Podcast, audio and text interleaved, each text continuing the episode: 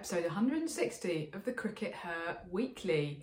We are quite excited because the cricket season in England is going to be starting. Um, well, it's already started. We were supposed to be at some cricket today, weren't we? We were we were supposed to be at Berkshire v Bucks, but it's been rained off, so that's very sad. It's not really cricket weather, but we can still be excited about the prospect of some cricket soon. Yeah. I think. Shakes fist at the weather.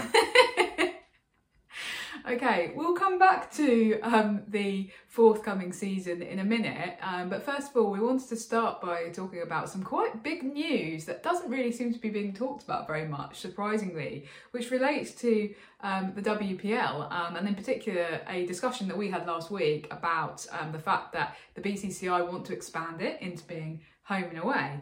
Well, Cricinfo have reported that Jay Shah, the secretary of the BCCI, has said that the WPL will be expanding to home and away, and in order to do that, it's going to move to a different window. It's going to move to November, apparently. Okay, well, I mean, as as we said, um, you know, the the move to home and away means um, it doesn't mean more fixtures. It means they need more time between fixtures. Yeah. It means that the players need to fly from A to B to C. Um, but November isn't isn't that the the WBBL window? Well, yes. See, this is interesting because when I interviewed Snehal Pradhan, um, who's obviously now the ICC's uh, women's cricket manager, she specifically referred me to the ICC's Women's Future Tours programme, which lays out windows for the three big um, women's franchise tournaments the 100, the WBBL, and the WPL. Um, and yes, they've all got their own windows, um, but uh, we had a look at the uh, at the Future Tours program just now, and while there are sort of windows for those three tournaments, and the um, there is one in November, and there is one in kind of March April time, um, and there is one in August um, for the hundred, but it doesn't actually explicitly say these are what the windows are for. But everyone understood that November was the WBBL's window, right? Well, you might refer to it as a sort of gentleman's agreement, uh, which is literally true in this case because you'd imagine that the people who were signing up to it were men. Um, but and and you know the Cricket Australia uh, press release. Um, when the Future Tours program was announced, basically said this is great because it guarantees um, that our players can still play, have this window to play in the WBBL in November, right? Because their favoured windows for other things um, rely on that WBBL being in window being in November. Um, but the BCCI are now saying no, that's our window, and they seem to be basically saying we don't care about what anyone else might have been wanting to do in that window, right? So what what are WB what are WBBL's options? I mean, I guess the the, the two most obvious options are that they they find a different window. There's potentially a window around Christmas. Um, there's, there's potentially a window much later in the season, at the, right at the end of April. But that's I I mean, Mm. It's kind of that's like- Australia's winter, yeah. though. So that doesn't appear to be feasible.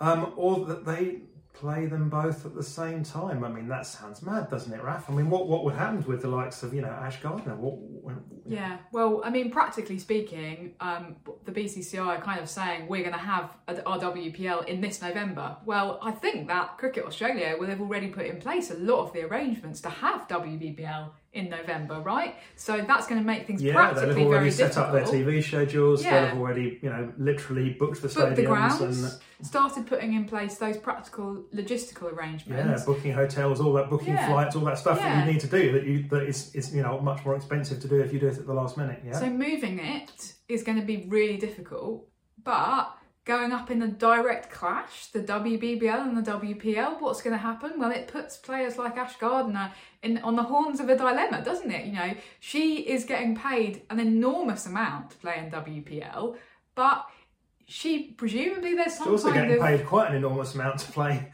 for Australia, to be fair, and she, her Australia contract is also worth a lot of money. So, And do you think that, that do? that she'll be contractually obligated, or players like her will be obligated contractually I to would be play surprised. I'd be surprised if the Australian international squad aren't contractually obligated to play in WBBL. Um, but you know, again, if they can, even if they're contractually obligated, what we've seen in men's cricket in this country um, over the hundred Yeah. is is you know exactly these kinds of dilemmas that people are obviously obliged to play in a particular tournament, and then the men are now going, well, actually, we don't want to play in it. We want to go and play in this Major Mm. League Cricket in the United States because that provides a shop window for us to potentially play in future in the IPL, which is enormously valuable.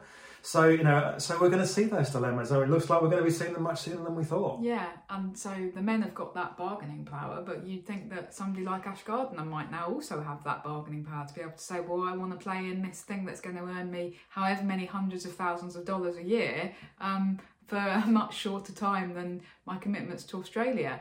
If Cricket Australia want to come down really hard, then they could say, no, you're playing in WBBL and that's that. And if you want to go off and play in India, then that's up to you, but you won't be playing international cricket again.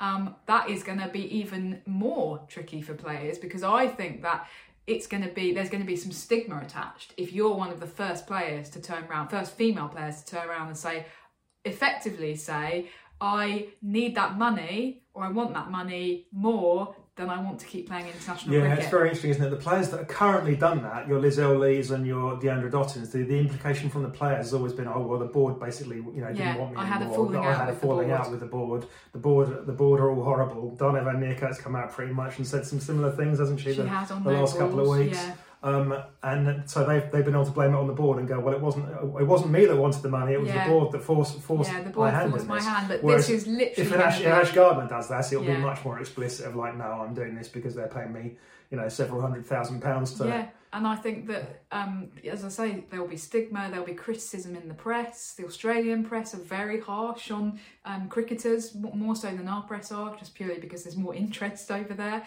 Um, so I think, you know, it's, it's could be very tricky. Um, it's going to be very interesting to see what happens. It is. Okay, so Syd, our cricket season is starting. We've got the Rachael Heyhoe Flint Trophy starting next weekend, and we've got a new team. Or is it a new team, Syd? Well, I asked this on, on Twitter because there, there was, you know, people have had different opinions about whether the Blaze is a new team from from Lightning. Um, and um, Ramage raised it. I put together a Twitter poll. What was the results of our Twitter poll, Raf? Okay. Well, so um, so the Blaze is the new team for the it's the East Midlands, isn't it? Um, the new regional team. So effectively, just to like recap, uh, viewers and listeners, um, they've moved from being based at Loughborough University and being called the Lightning to now being based somewhere else at Trent Bridge and being called the Blaze. Okay. So yeah, there's this question. Do Is the it a new records team or is stand? just a- yeah, just and it matters because of the statistics. If somebody's hit 100 for Lightning, does that mean they've also hit 100 for Blaze? Okay, now the, the results of the Twitter poll were quite one sided actually. 80% of people who voted in that poll said it's the same team and the stats should all carry over, and 20% of people said that it shouldn't, it's a new team. Yeah, and, that, and that's what um, CricViz have done. So someone who works for CricViz popped up on Twitter and said basically Yeah. we've just renamed the side. Uh, interesting enough, Cricinfo, um, I checked earlier in the week, and Cricinfo have created a new team profile for the Blaze, so that the Lightning stats don't appear that that they're going to be carried carried on. I mean, it doesn't matter in the greater scheme of things. You know, I mean, as a, as a player, if you scored 100 for the you know for the Lightning, you've sc- still scored 100. Exactly. Um, but you know, it's just uh, it's just that fun question of you know, if you score 100 for the Blaze, are you the first person to score 100 for Yeah. that franchise, Yeah. or you know, are you actually the you know X? Actually, from a media perspective, it's more interesting if it is a new team because it's a better Yeah. headline, it's a better story, right? So I ended up voting in your poll that actually I think that it should be a new team just because it's going to make it easier to write about. Yeah, and I think that in some ways they want to look at it as a sort of reboot of the a reboot Yeah. of the franchise, if you like, so Yes. that you know that they can start again. Because obviously the Lightning wasn't the most successful franchise, Exactly. and you know they they'd like to get some silverware this year. So you know, yeah. So I think they probably, yeah, as you say, they probably want to look Very much see it as a new team. start. Yeah. So yeah. What do you think?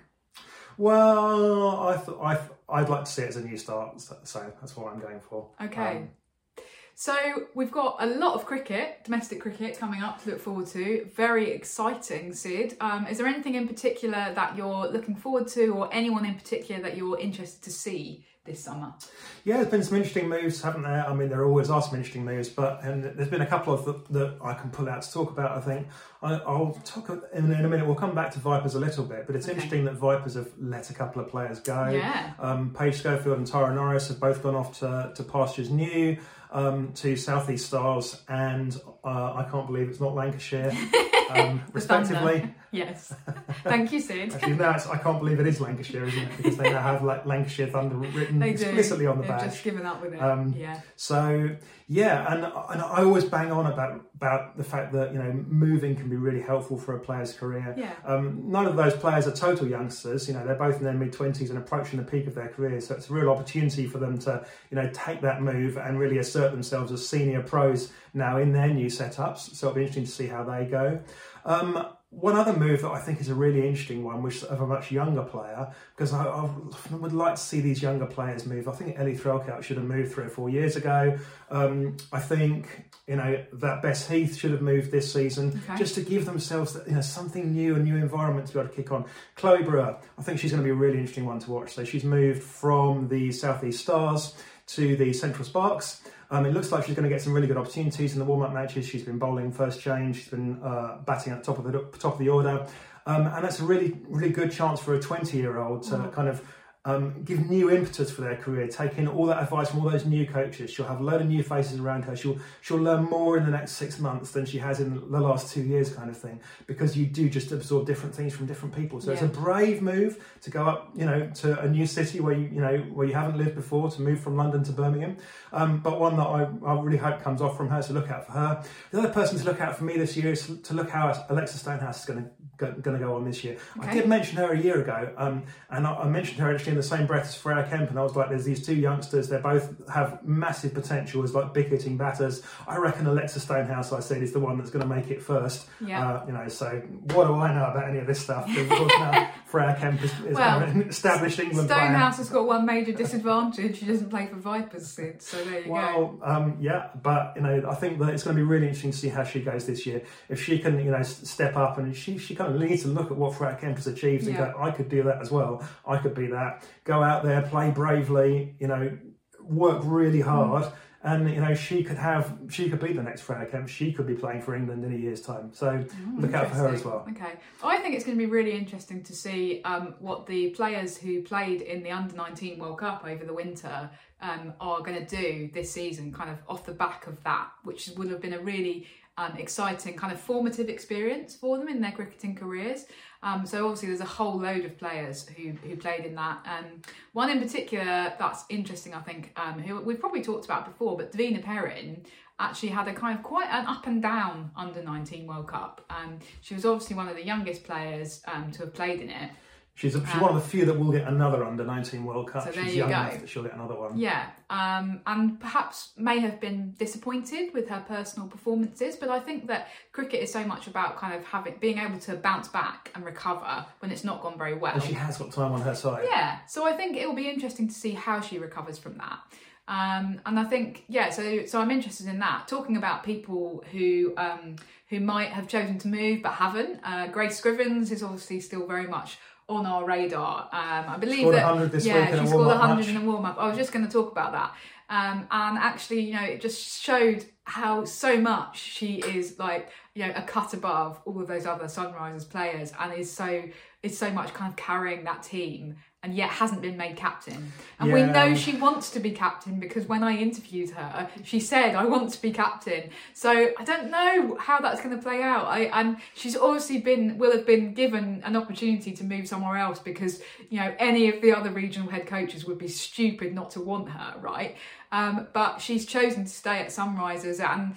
And, and you know how, can she actually achieve some success for them and how does that how does that kind of that that carrying that team how long can you do that without getting frustrated i guess um is, is an interesting question Yeah, no, and uh, I, I'm disappointed about the captaincy thing. Again, no, no shade on Kelly Castle, but I mean, it- you know, we, we need Grace Scrivens to get the captaincy experience. Yeah. Like, the only logic to me seems to be that somebody has told them that, that Gracie is going to be in the England teams or she's going to be in the England squads this year, and therefore it's, it's not worth it. yeah Um, and you know that's possible. If that if that isn't what's happened, then you know I'm kind of disappointed. And honestly, I think that you know Jonathan Finch should be going down to going down to Chelmsford himself and changing the changing the team sheet. i don't know if he's allowed to do that, but you know, if he's watching, then give it a go. give it a go, Finchy. Um, anyway, um, now Syd, I would ask you for your predictions in the Rachael Heyhoe Flint Trophy and the Charlotte Edwards Cup, but there's really no point because I know you'd be predicting a clean sweep for the Vipers. So we'll just we'll just skirt over that. So what are but let's talk about. Well, no, I want to talk about the Vipers Okay. um, because this week they have um, announced five additional professional contracts. Now, I believe these are to run for the summer only. I think they're six months basically, so they're sort of Yeah. seasonal contracts. And that overall for the next six months takes Vipers up to having 16 professionals in their side. Now, basically, Vipers are Australia, aren't they? And what I mean by that is that they are pushing the envelope. They are really trying to make strides in professionalism and setting the standard for other teams to follow and to meet what they are doing. Um, you know, does this having this these 16 professionals does it make them unbeatable, Syd? I don't think it makes them Can unbeatable. you try As- and do as it we with a little bit less bias? As, as, as we've said, they, you know, they have let, let a couple of players go and they put Okay. some faith in their younger players here to, to kind of step up in that situation. And that may be something that comes to fruition this year, but it may take a couple of years. As for the six months contracts, I think it's really interesting. I think that the, the six month contracts, I think that they benefit the, the club and the team more more than they benefit the players. Mm, so a summer contract benefits the club obviously because it means that you've got the player available all the time. You don't have issues. I know that I know. Um, without wishing to kind of bring people particularly into it, but there was at least one player at Vipers last year that was not available for all of the games Yeah. because um, her day job didn't allow her to, to be available for all of those games, and that caused caused you know Well, they're playing some midweek now, yeah, aren't they? so that- they're that not everything isn't at the it weekend. meant the anymore. scheduling wasn't straightforward. You had to like go juggle a little bit when you Yeah. didn't want to. Whereas now they can go, well, we've got first call on our entire squad for the entire summer. So that benefits the club. Yeah. But it's the what the player really benefits from in terms of professional contracts is a winter contract. The winter contract's the key for player improvement because the winter is when you get the chance to go, okay, I'm mm. gonna I'm gonna add a new delivery to, to you know to my my bowling options. You know, I'm gonna add a new shot to my batting options. I'm gonna work on my you know hitting in the V. I'm gonna My work on my hitting behind square. I'm gonna you know build my strength up. I've Yeah. got six months to you know sit in the gym and lift weights. Yeah. Um, you know, it's the winter contracts that really benefit the players. Whereas these players are obviously going to have to go back to day jobs in the in the winter and then work very hard at their day jobs because when you've been away for six months, those that are going back to the same job, um, you know, if your employers allow you to do that, it's awesome if they allow you back. But you, when you come back, and I know this because I also have a day job, when you go back, you feel really committed. that You've got to work super hard, and you've got Yeah. to like totally prove yourself all over and then. So you're going to have to work longer hours and all that stuff over the winter. Okay. It's going to make your winter harder. But I would contradict So- that by saying that what these summer contracts are is a potential step for these players if they're prepared to move to a different region is actually you know come September to wave at the Sunrisers or the Thunder or whoever else and go hey I've had a really good season make me a full-time pro yeah. um, and so that could potentially really benefit these players. And Vipers are investing in them for them then to disappear off somewhere else. So, you know, six of one, half a dozen of the other, maybe, Syd. I don't know. Yeah. Um, so Vipers also, um, and I know you've got quite strong feelings about this, Syd. Vipers have got a new shirt sponsor, haven't they? And it's the same shirt sponsor that Hampshire have got. They have, and this is presumably where some of the money to pay for this is coming from. Yeah. And, um, it's it's been a topic uh, generally in England and in the UK over the past week because the Premier League, the men's Premier League for football, have announced that they're going to forbid clubs from accepting gambling sponsorship as their kind of masthead sponsorship, the main sponsorship they have on the front of their shirts. Hmm. And there's a load of caveats to this. It's, it's not going to be for a couple of years to allow existing contracts to play out. It's only the main front shirt sponsorship, so potentially you can still have a gambling company on your sleeve. You can have them on the on the billboards around the stadium. But all of that, you know, those caveats notwithstanding, they are coming to terms, you know, with saying, you know, we're not going to have gambling companies um, as our our mainline sponsors. And the company that are now going to be sponsoring, you know, the, the main shirt sponsorship for both Vipers and Hampshire are quite close to being a gambling company. Um, technically, it's kind of it's um, financial spread betting um, or financial spread trading. I believe they, they refer to it.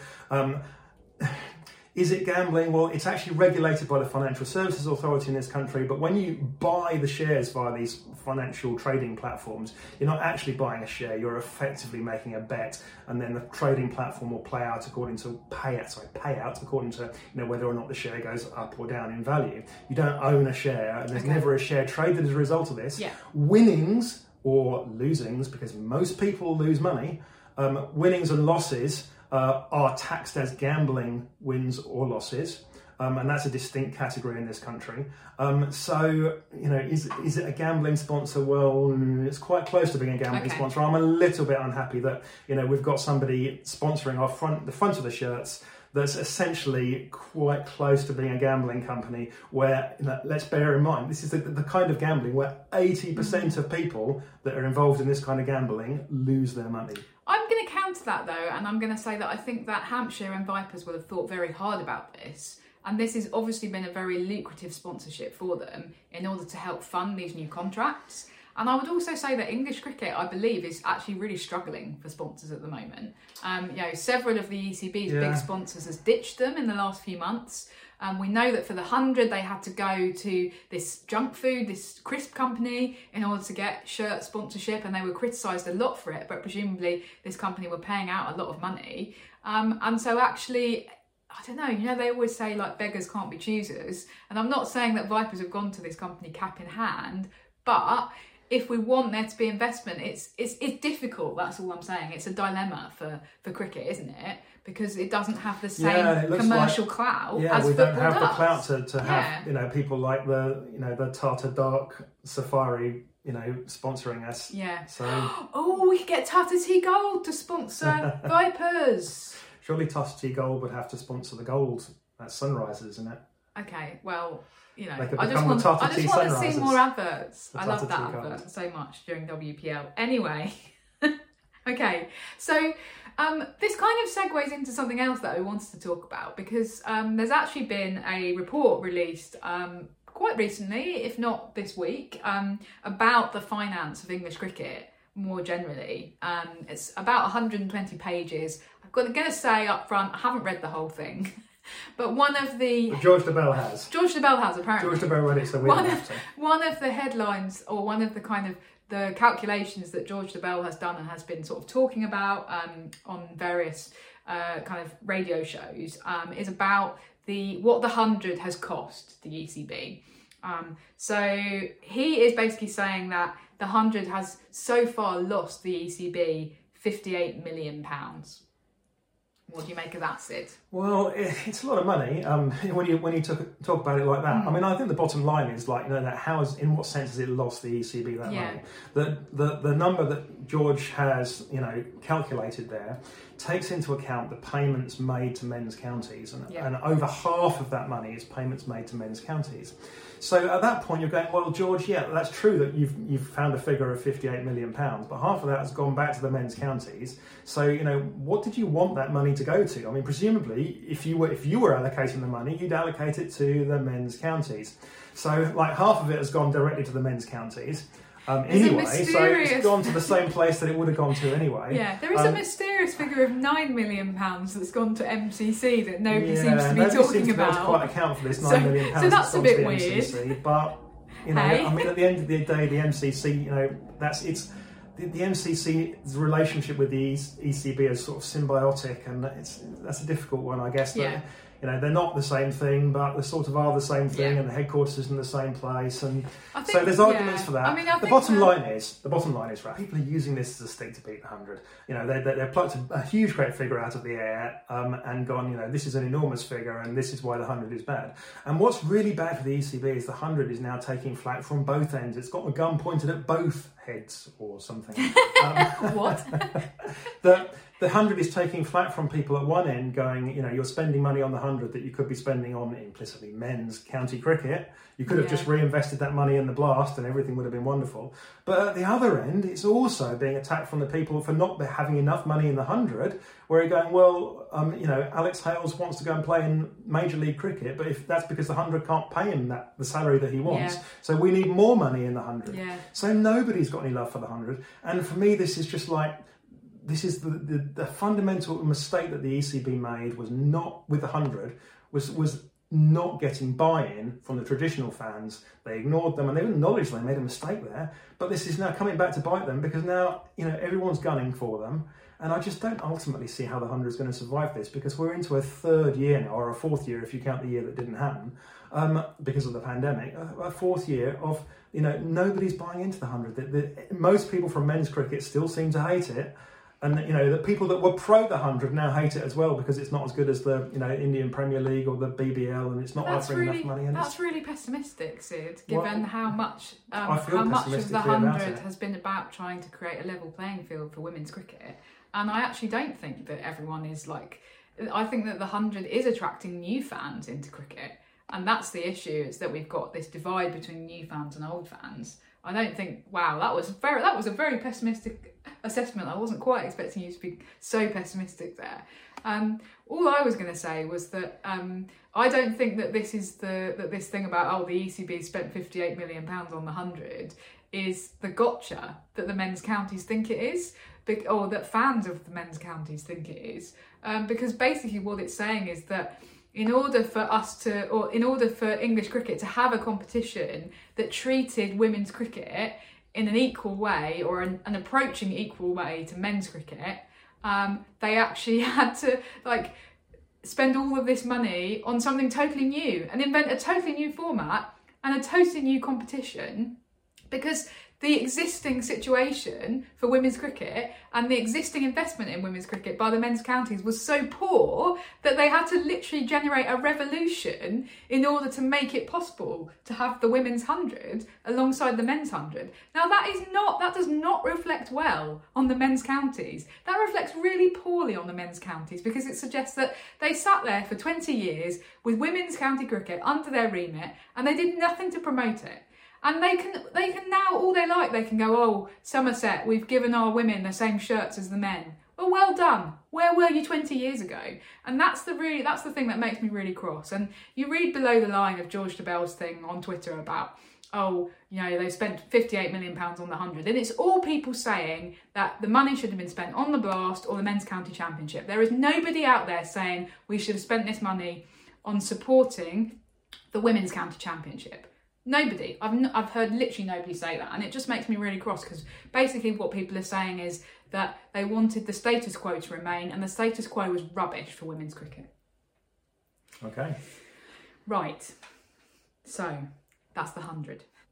Now, a little bit of international news to finish up with this week, Syd, um, from the West Indies.